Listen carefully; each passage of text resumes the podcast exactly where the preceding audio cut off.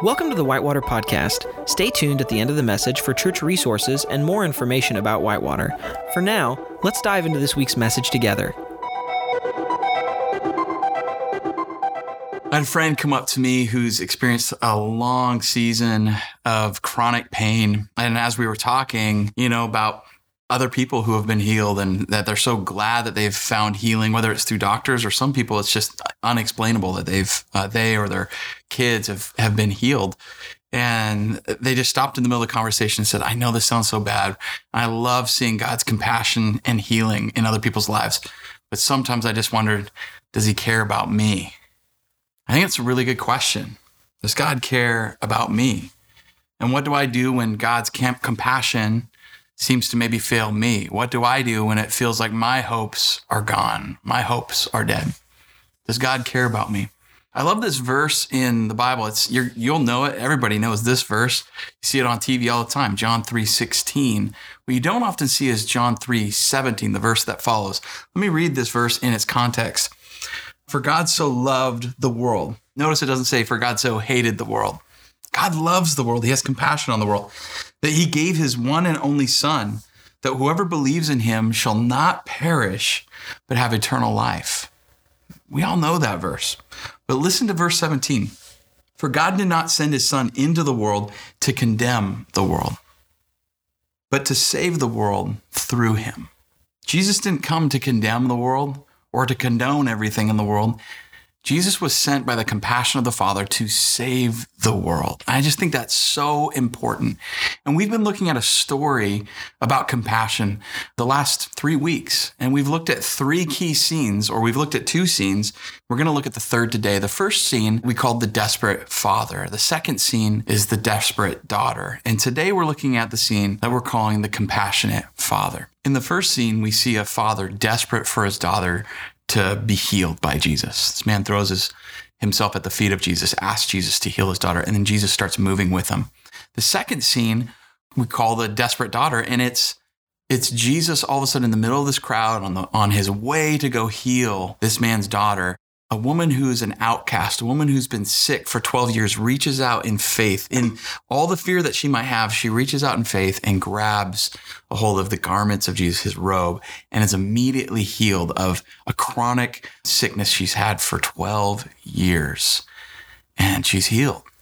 And in this moment, Jairus, the father, looks and sees this woman receive the healing he was hoping his daughter could receive. And in that exact moment that she is healed, some some of his servants run up and they and they give him this message. While it, Jesus was still speaking to the woman who was healed, messengers arrived from the home of Jairus, the leader of this of the synagogue. They told him, "Your daughter is dead. There's no use troubling the teacher now."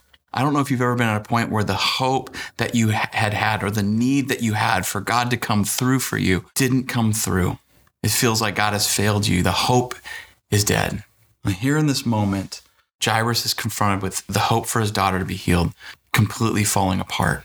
And the messengers say, Don't bother the teacher. Don't bother Jesus. Have you ever felt that way? Like, man, my life is what it is. I'm not going to bother Jesus. I'm not going to bother God about it. You know, that's, who am I? I don't matter. It's done. It's failed. It's gone. The hope is dead. Watch what Jesus says here to Jairus. But Jesus overheard them and said to Jairus, Don't be afraid. Have faith. I just want to take that sentence and just, I want that to be a bit of the heartbeat of this teaching today. Just would you carry that in your heart and in your mind as we're going through this story? Don't be afraid. Have faith. When everybody else is saying, don't bother Jesus, don't bother God, when maybe internally Jairus was having his own inner monologue saying, well, don't bother Jesus anymore, let's all just go home, it's all lost. Jesus says, don't be afraid, have faith. In verse 37, it says this Then Jesus stopped the crowd and wouldn't let anyone go with him except Peter, James, and John, the brother of James. These were kind of his inner circle, the leaders he really poured into of his disciples of 12. Verse 38 When they came to the home of the synagogue leader, Jesus saw much commotion and weeping and wailing. Now, culturally, the reason there were people that were weeping and wailing wasn't just because of the death that had occurred of Jairus' daughter, but when someone died, they actually had professional grievers in this day and age. They would have people they would pay to come and express grief. They would play music, things that would help them culturally express grief and loss. It's kind of like people who will rent out or pay for like a, a building or a church or a pastor to come and run a ceremony for them to like give expression and articulation to our grief. So Jesus walks up in the in this cultural situation. Here are the grievers. It's basically saying this is done. She's died. There's no hope, and so we're beginning the process of moving beyond this. So interesting what happens here. In verse 39, he went inside and asked, why all this commotion and all this weeping? The child isn't dead, she's only asleep. Notice the crowd's response here. The crowd laughed at him, but Jesus made them leave. Just stopping there for a moment. This is almost like that moment where Jesus was, or in the last scene where Jesus is walking with the crowd all pressed around him. It says they were just close and pressed all around him. And all of a sudden the woman grabs his robe and he and she's healed. And Jesus feels that energy leave him. And he goes, Wait, wait, wait. Who touched me? Who touched me? And his disciples are like, Well, Jesus, everyone's touching you. like we're in the middle of a crowd. It's like that. This is like that moment where Jesus walks in. He asks another weird question. You know, why, why all the, all the commotion? Why all the weeping? And the crowd laughs. And this specific crowd, like probably some of them are professional grievers and they're laughing. So you can you see that this is like a job to them and they don't really care. Like it's awkward to laugh at a funeral, right? And Jesus sees something totally different and he's reacting with compassion when the crowd is kind of going through like this something that, that, that you're just supposed to, you're going through the motions. This is a cultural ritual. Jesus goes on to lead the situation in this way. Made them all leave, but he took the, the girl's father and mother and his three disciples into the room where the girl was lying. This is an important moment. Jesus says, "All right, anybody who's just going through the motions, people who don't don't trust me, just get out of the way." And then he takes the father and mother and he and his closest disciples and he walks into the room of loss, the room of death where hope has been taken. This Jairus' daughter is been lost. And remember Jesus' words to Jairus don't be afraid, have faith. And they walk into the room together. Holding her hand, he said to her, Talitha koum, which means, little girl, get up. So interesting, this little sentence, you can circle it, underline it. This is really key in this whole story, especially in this scene the original language, Jesus' original language, is used here. Talitha koum, which the writer Mark is is just saying, he's kind of saying to us, I'll never forget the exact words that Jesus said in this moment. I don't know if you have moments like that in your life where you just like you will never forget them. But this was so memorable. And I think here's here's a few reasons why. Notice this in verse 41. Holding her hand. If you remember, the woman in the last scene reached out in faith with her own hand and grabbed the hem, the, the garment of Jesus. She reached out with her own hand. So hands are really important in this story. And this woman who's been sick that for 12 years, typically she would be infecting Jesus where he can't go do anything. There's no way he could heal someone because he's religiously, ceremonially unclean, because he would be infected with her uncleanness. But instead, the reverse happens. Jesus is bringing the kingdom. He's bringing new life, new creation, new creation that it flows out of Jesus. There's like this divine infection that's like infecting everybody else with goodness rather than the other way around. And when Jesus grabs the hand of this little girl, it's also reminding us that like a rabbi, a teacher should never touch a dead body. But Jesus isn't afraid of touching a dead body. He is the one who's bringing new life. He is the one the Father has sent to bring a whole new world into being. He's not afraid. And that divine infection is bursting out of his life. And here's the most moving part for me as a father. I've got two little kids. I've got a little three year old son and an eight year old daughter. And I just couldn't imagine if I was about to lose my daughter or I had lost her. Says holding her hand. If you guys remember at the very beginning of the story, what did Jairus ask Jesus? It says that Jairus fell at Jesus' feet, pleading fervently with him, My little daughter is dying. And now in this part of the story, she's dead. Please come and do what? Lay your hands on her so that she can live. In Jesus' hands are our life. He, the, the hands of Jesus have reached out. He has, he has done exactly what Jairus has asked, what Jairus had faith for Jesus to do. And when Jesus said, Don't be afraid, continue to have faith. Continue to have faith that my hands will bring healing. My hands will bring life. My hands will reach down into death and pull her back to life. What a powerful moment. I think one of the most important takeaways for me as a person of faith is that even when we can't get up, even when like hope is dead, even if we can't make a move toward Jesus, he reaches out to us. This little girl couldn't do anything for She couldn't even reach out like the woman in the last scene. She couldn't advocate for herself at this point, like as her father had. And Jesus just reaches and grabs her hand and then says, Little girl, get up, wake up. Verse 42, it says this And the girl who was 12 years old immediately stood up and walked around. They were overwhelmed and totally amazed. Like when Jesus is at work, and one of the best responses is just amazement, just being blown away by the goodness of Jesus. It goes on to say in verse 43 Jesus gave them strict orders not to tell anyone what had happened. And then he told them to give her something to eat. I love how this story ends, and there's a few significant pieces for me. And one of them I think we can take away. One of the layers is man, when it's time to to get up and we've been in a place of hopelessness or loss or our hope is dead, there's a place to get up. When we hear Jesus saying, get up, walk, and get some food, um, we need to be able to respond to that, to get up, to start walking back into that, into the life that God has created for us and, and get some food.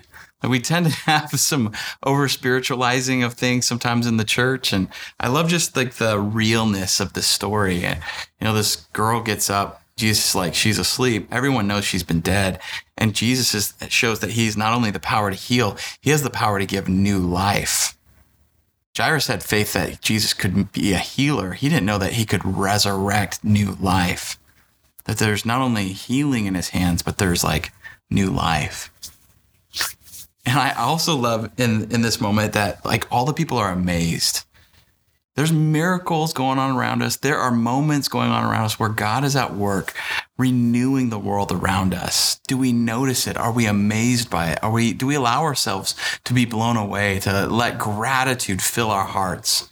I want to encourage you to allow yourself to be amazed at what God is doing. Open your eyes, allow God to amaze you lastly it's it's always so interesting. Jesus is like don't don't tell anybody. The book of mark he's always doing miracles helping people doing these incredible things casting demons out. And he's always at the end he's like don't tell anybody though. Don't tell anybody. Don't say anything. We wouldn't have all these stories if people hadn't gone and told people. But there's like this reality that jesus kind of like keeping some of his work a mystery. And there's a political intrigue around him where you, you can tell jesus doesn't he knows it's not time yet for him to go to the cross. And he, there's power at work, and there's powers at work in the Roman government and with the religious structures of the day. And, and there's spiritual forces where Jesus is trying to keep his ministry on track so he can, he can do the work he's supposed to before he goes to the cross. But it's so interesting that when Jesus finally goes to the cross, he dies for the sins of the world, absorbs evil into himself, absorbs sickness into himself, and then is raised to new life he doesn't say, don't tell anybody. After the cross and resurrection, Jesus is like, all the stories, all the things I've been doing, the death breaking power of the cross and resurrection should be shared everywhere. Don't keep that in. And so now, those of us who follow Jesus or exploring faith in Jesus, we tell what we see. When we see it, we share it. What is God doing in the world around us? The first thing is the healing hands of Jesus reveal the healing hands of the Father. That Jesus, in his hands, are, are healing. And when he reaches out, like things change, miracles happen, healings happen, people are raised from the dead. And his hands are an extension of the Father's hands. Jesus said that he came to do only what the Father sent him to do. When we see Jesus, we see the Father. Jesus taught this. We see this in the New Testament. If you want to know what God's like, you look at Jesus. When you see his hands at work, healing people, transforming people, changing people, that's the work of the Father. That's the Father's heart. That's why we call this the compassionate Father, the scene of the compassionate Father. The second thing we learn is don't be afraid but have faith. Don't be afraid, but have faith. There's that moment where Jairus is like, I'm not going to bother the teacher anymore. My daughter's dead. But Jesus says, Don't be afraid, have faith. So he moves forward with Jesus. And then they see all the commotion, all the grievers like grieving and weeping at his home. She's dead. And he's going to look silly bringing Jesus into this dead little girl because what can Jesus do now? Like, he can't bring her back from the dead, but he still has faith, even though he's maybe has some internal fear and he doesn't let fear control him. We're all going to have some fear. So, you know, you hear sometimes crazy Christians saying, like, you know, a real Christian doesn't have any fear. That's crazy. That's that is so unbiblical. Like we should have some natural fears that keep us alive and help us have healthy relationships, all that stuff. We shouldn't let fear control us. And in this story, faith unleashes the compassionate power of Jesus.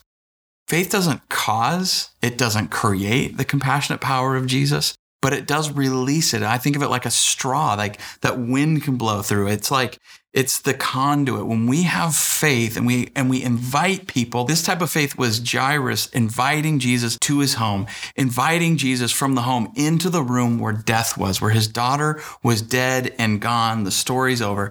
Faith was inviting Jesus into that room, into that place, and allowing Jesus to use his healing hands to change the situation. Some of you are here today and this is what you needed to hear. Invite Jesus into the room. That's what faith is. There's not like some magical power you have with your faith. You're inviting Jesus to do what he wants to do in the darkest room, in the darkest places. And when Jesus comes in, there's a tendency for that which was dead to get up and walk out, for life to transform, for the things that we thought could never be changed and are broken our lives to be made new. The healing hands of Jesus always remind me that like those hands that healed this girl were the same hands that uh, were pierced by the nails and those same wounds that were put into his hands and created scars were the same scarred hands that came from the tomb and gave people hope for a resurrected life and a new life with God for eternity. We can trust in the hands of Jesus. By his wounds, we are healed. Might be someone out there that's needing to hear that Jesus heals, even if you've been going through chronic pain, continually bringing Jesus into that room of pain, of loss, of death. Here's the third takeaway I think is really, really important. When we can't reach out on our own for ourselves, Jesus reaches out and pulls us in. When we were dead in our trespasses of sin, when we were dead in our brokenness, Christ, Jesus, came to make us alive.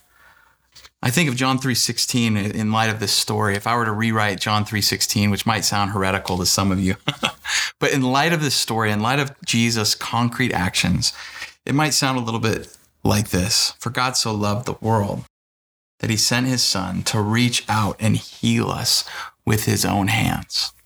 That whosoever believes in him, listens to him, brings him into the room of death, of loss, will have Jesus call to life that which was dead.